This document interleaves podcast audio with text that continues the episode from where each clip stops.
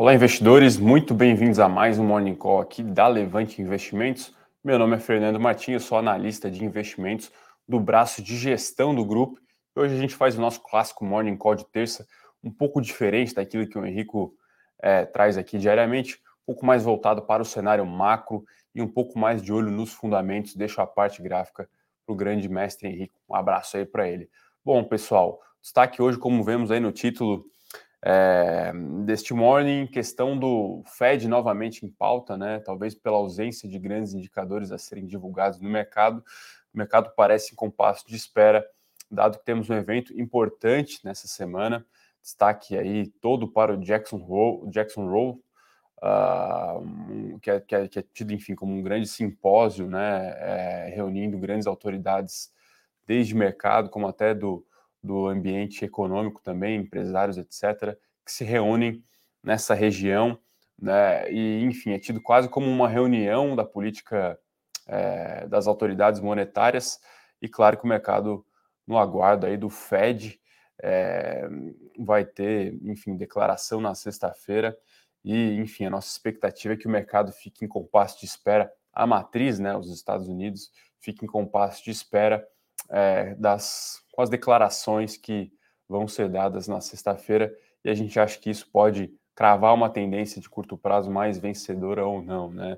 Enfim, o mercado operando bastante aí, o quadrante macro, uh, nos últimos talvez 45 ou 60 dias, uh, um ambiente mais pró-risco proliferou, né? A gente vê aí as aplicações de maior beta é, se valendo disso, o Bitcoin subiu, os spreads de de, de, de enfim, crédito high, high yield fechando contra high grade, uh, até a Nasdaq abrindo uma leve vantagem sobre o S&P 500, enfim, diversos indicadores é, apontando para uma tendência de ganhos para quem se posicionou mais pró-risco. Por que isso? Porque o mercado viu com é, alguma... Uh, o mercado interpretou de uma maneira mais, talvez, leniente o discurso do Fed é, entre o, com balanço entre inflação e crescimento, né? Então, hoje o mercado, é, pelo menos nos últimos dados, né, nos últimos movimentos, entendeu, barra entende que vai ser possível o Fed conseguir amarrar a alta dos preços é, com um tal do pouso suave, ou seja, sem causar grandes estragos na economia, né? Enfim, esse é um ponto de grande atenção e de muito debate aí nos corredores do mercado. É, muita gente tem apostado contra isso, mas é grande verdade que nos últimos 60 dias, queira ou não queira, é, tantos discursos aí também a importância dos dados que foram divulgados, fala aqui do PPI, do CPI nos Estados Unidos, enfim, é, advogam e advogaram pró é, pró Fed, enfim, pró esse, esse, esse call de mais risco, tá? Uh, mas é claro que cada região também tem a sua idiosincrasia, idiosincrasia desculpa. Uh, está, por exemplo, a Europa, né, que se não me engano, fechou majoritariamente em queda, ou, enfim, muito de lado ao longo da sessão dessa noite, né? Na verdade, os mercados por lá ainda abertos, talvez refletindo a alta do gás, né? A Rússia prometendo interromper aí o fornecimento do gás por mais dois ou três dias devido a uma parada programada. Então, a Europa segue aí com esse problema, essa crise energética. É, enfim, ontem, inclusive, a paridade euro-dólar voltou à tona, né? Na verdade, o, o euro caiu frente ao dólar mais um pouco, né? É, enfim, quem diria, né? Um real compra mais dólar do que compra mais euros do que dólar, né? É, isso não acontecia realmente há muito tempo. Uh, destaque também para a China, né? Os, os, os futuros por lá uh, indicaram ali uma indicam uma leve queda, Japão caindo um pouco mais forte, China mais ou menos de lado, e destaque talvez que tal, que muito provavelmente vai trazer um call um pouco mais otimista para a Bolsa hoje aqui no Brasil, são dois. Primeiro, as aberturas uh, nos Estados Unidos dos futuros, né? É, indicando uma abertura positiva. E uh, o desempenho das commodities, né? A alta aí do, do Brent, Brent, é, enfim, subindo 2% nesse momento, muito próximo aos 97 dólares o barril. O minério de ferro também vai indicando uma alta aqui de 2,5%, cotado aí a 105 dólares a tonelada, e isso é claro muito importante para as, para as grandes ações aqui, para as ações com mais peso no índice, né, Petrobras e Vale. Então talvez a gente tenha uma abertura positiva muito por conta disso, ou seja, carregado pela abertura nos Estados Unidos e pelas commodities é, por aqui. Pontos de atenção: uh, temos Americanas, a AMER3, ontem as ações dispararam mais de 22% com a nomeação do novo CEO, é, volatilidade das, das ações, das opções até que a gente tem acompanhado, estão realmente em patamares muito elevados, então ficar de olho aí, principalmente para quem está operando é, o ativo, porque, é, enfim, o dia pode ser de mais um, um grande movimento, seja para cima, seja para baixo, tá? Uh, outros, outros destaques por aqui, uh, como falamos aqui, o real se fortalecendo. Ontem é, dólar fechou a 5,15. Uh, ontem tivemos uma queda um pouco mais forte também, né? Lá fora, Nasdaq caiu 2,5%, uh, o S&P caiu 2,1%, aqui a gente caiu um pouco menos, 1,91%, então isso também talvez traga um otimismo de curto prazo um pouco maior. É, temos a divulgação de alguns PMIs, é, mas enfim, nada muito relevante. Temos também divulgação de venda de casas novas nos Estados Unidos. Isso pode ser um indicador importante, dado que é um, é um mercado um pouco mais sensível à, à política monetária do Fed, né? Mas enfim, eu, eu ainda é, é, acredito que o mercado vai ficar em compasso de espera até sexta-feira, tá?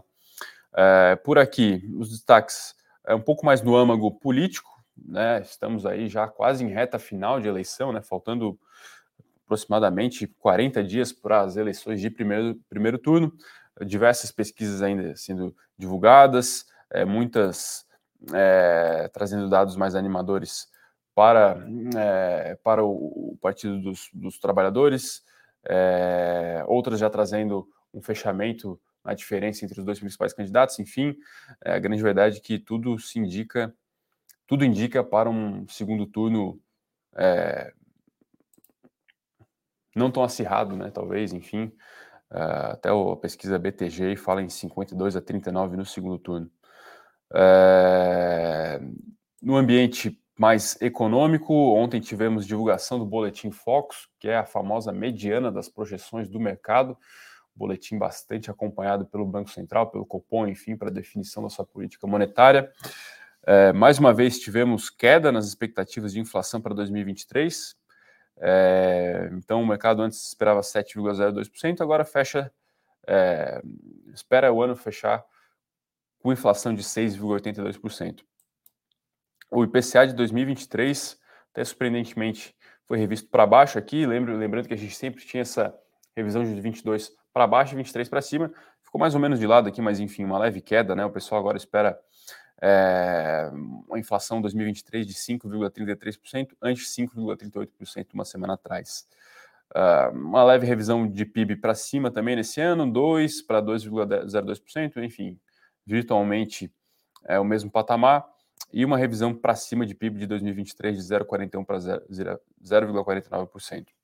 Câmbio é, permanece em 5,20, uh, bem como o câmbio de 2023, Uh, e Selic também permanece 13,75 para esse ano, né, que é o patamar na qual nós já nos encontramos, ou seja, o mercado não espera nenhum ajuste é, nem para cima nem para baixo para o restante desse ano, e o final de 23 ficou constante em 11%, ou seja, o mercado esperando quedas a partir do ano que vem, e aí se a gente abrir a curva, enfim, a gente vai notar que o mercado espera majoritariamente que essas quedas, na verdade majoritariamente não, o mercado espera que essas quedas ocorram apenas a partir do segundo semestre do ano que vem, tá?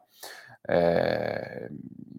Enfim, esse é o panorama dos principais indicadores do Brasil, né? Temos aqui inflação, crescimento, moeda e juros, os principais agregados macroeconômicos. E essa revisão aí, diria até que um pouco mais otimista, tanto para esse ano quanto para o ano que vem, tá? É... Bom, de destaques macro, eu acredito que sejam esses. Temos alguns destaques aqui no âmago microeconômico. Lembrando, né, estamos aí em temporada final de resultados lá nos Estados Unidos, principalmente com as empresas que fecham seu período fiscal é, em julho ou em agosto, enfim. Uh, por aqui, eu acho que a grande, última grande novidade né, foi, foi o balanço da Stone, Stone, companhia de meios de pagamento, que foi uma das desafiadoras aí do, da incumbente, da Cielo, enfim. É... E até uma, uma, curiosidade, né? A Cielo voltou a, valer mais no mercado do que a rival Stone depois de muito tempo. Existiu um prêmio enorme da Stone frente a Cielo, mas as ações da Stone realmente derreteram desde sexta-feira. Pegar aqui, nos últimos cinco dias caem 30%. Realmente, resultado que decepcionou bastante. Acumulado no ano, uma queda de 55%. Em um ano, né, se pegar uma janela de 12 meses, as ações caem 83%. Então, realmente, o mercado reavaliando, né, reprecificando esse tipo de companhia que tem um componente de crescimento é, natural né, na sua precificação, enfim, negocia realmente a múltiplos mais elevados, é, existe uma expectativa com seus resultados muito grande é, e realmente, talvez tanto do ponto de vista micro quanto do ponto de vista macro, o mar não está para peixe para Stone e para no geral para as empresas de crescimento, né?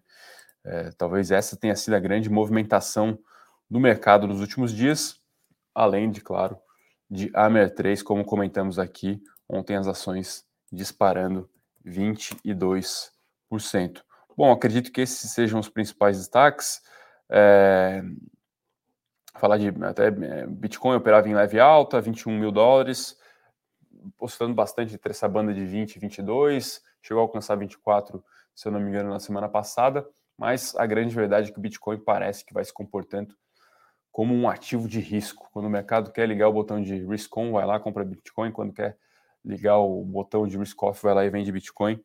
É, realmente chama atenção como o Bitcoin tem, tem sido tradeado, né? Como tem sido é, operado dessa forma, né?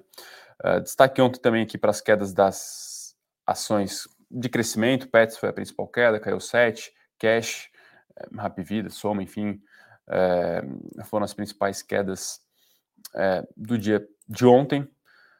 Pegar aqui mais alguns exemplos: Zetec, IRB, Natura.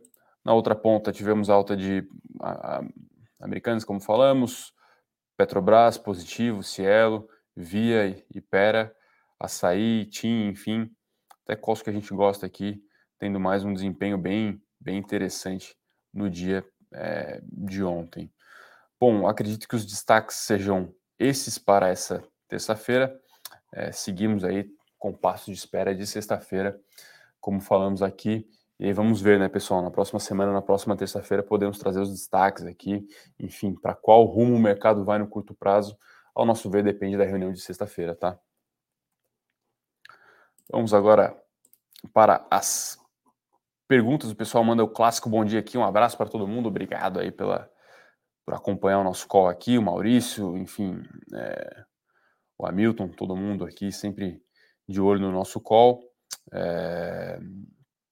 O Luiz Otávio aqui fala sobre a recomendação da Operação Fênix. Bom, confesso que eu tô por fora aí, tá, Luiz Otávio? Não acompanho é, os calls, né? Enfim, deixo isso aí para o grande mestre Henrico Cosolino.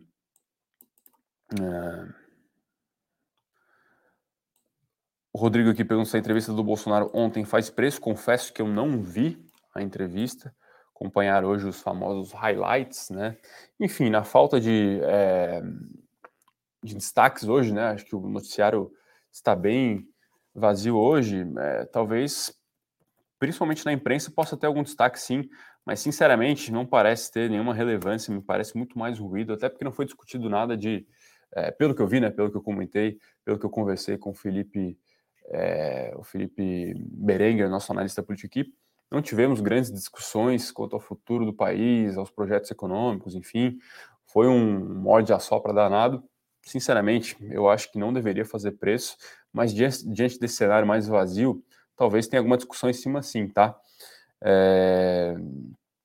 Até falar, a gente tem em cima a divulgação de um indicador importante que é o IPCA 15 essa semana. Então, esse talvez possa fazer um pouco mais de preço. É, enfim, vamos nos atentar para a divulgação do indicador, que vai ser divulgado é, essa semana.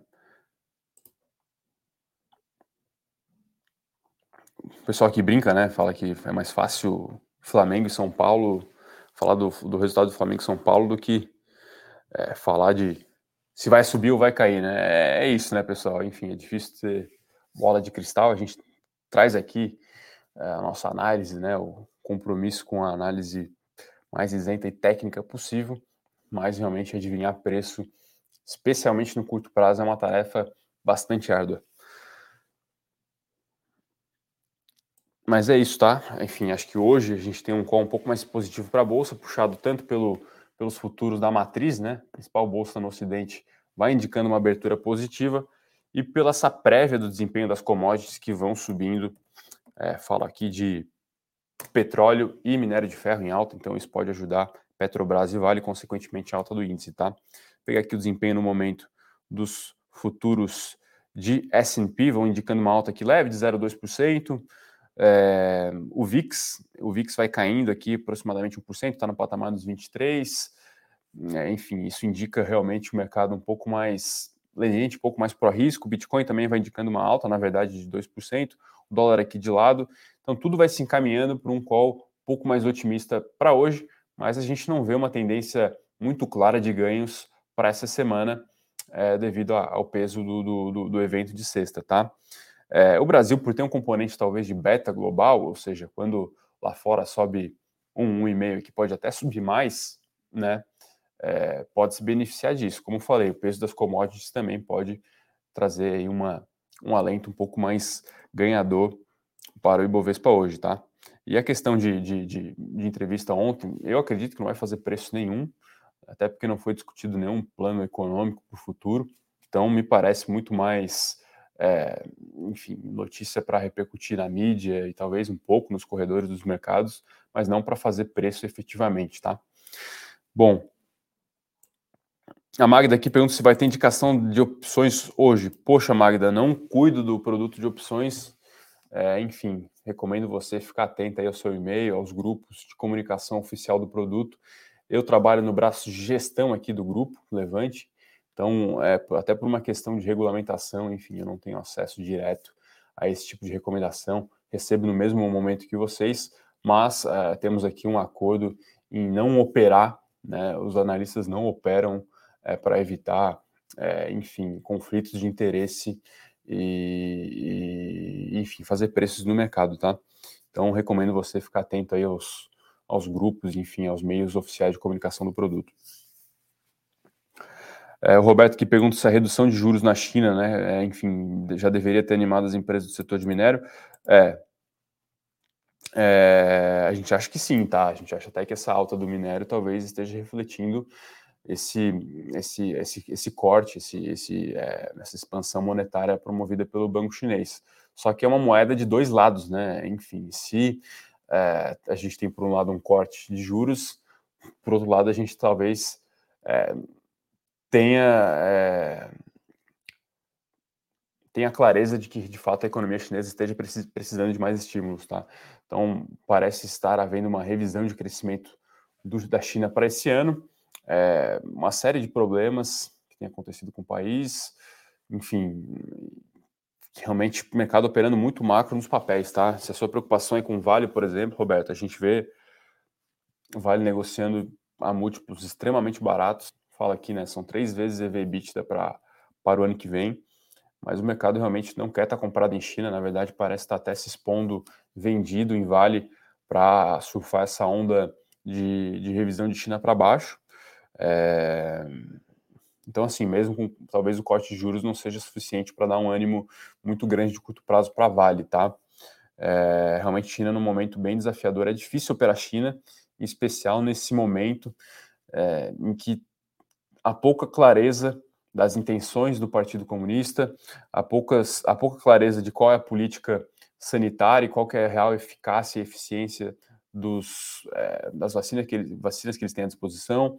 É, há uma certa falta de visibilidade também da questão da, do pagamento ou não, enfim, né, do, do, das hipotecas por lá, devido aos atrasos nas entregas das obras, mercado realmente bem dependente de infraestrutura e de imobiliário por lá. Então, essa falta de clareza talvez esteja afastando os investidores de operar comprado em Vale, talvez até atraindo uma força vendedora no papel, tá? Então, é, talvez a alta, desculpa, a queda nos juros não seja suficiente para ter um, um ânimo, um ímpeto muito comprador no curto prazo em Vale, não. Bom, uh, acho que é isso, né, pessoal? Quase 20 minutos aqui de call. Uh, respondi as principais perguntas aqui, comentamos sobre os principais destaques do dia. Como falamos aqui mais uma vez, mercado em compasso de espera, pessoal. E aí, vamos tomar bastante cuidado com as operações. É... Até falar um pouco de bolsa aqui antes de encerrar. Ibov 110 mil pontos. Esse foi até um assunto que a gente debateu eu com o pessoal da Infinity, né, enfim, com o pessoal aqui da nossa consultoria, com o pessoal da nossa gestão, na live exclusiva para os clientes, que esse talvez seja um patamar teto tá, para Ibov final do ano. Tá? A gente vê Ibov 110, 115 mil pontos no máximo. É...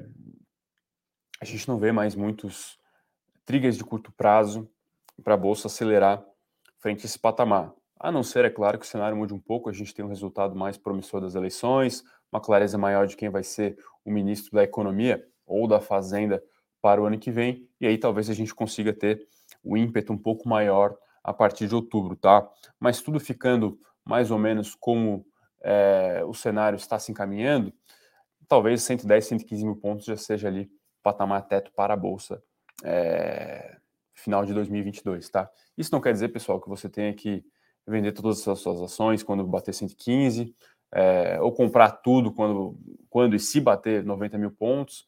A grande verdade é que bolsa ela deve ser uma posição estrutural na sua carteira. É, você deve ir calibrando ao longo do tempo, comprando um pouco mais, vendendo, enfim, é, mantendo uma posição mais ou menos fixa. Até no nosso perfil moderado aqui de alocação, a gente advoga pró 10% da exposição do seu patrimônio em ações.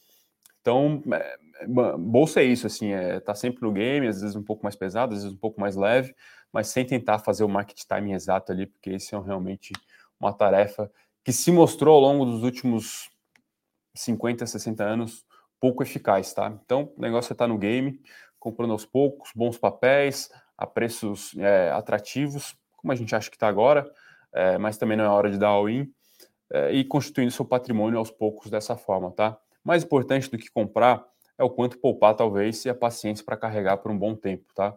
É nada mais forte no, na, no, na forma do juro composto do que aporte e tempo, tá? Muito mais importante do que a rentabilidade.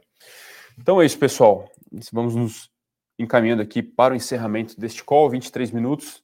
Desejo a todos aí uma boa semana, é, bons negócios e, enfim, muita calma, muita calma que o mercado deve ficar mais ou menos de lado, pelo menos até sexta-feira. Até mais, boa semana.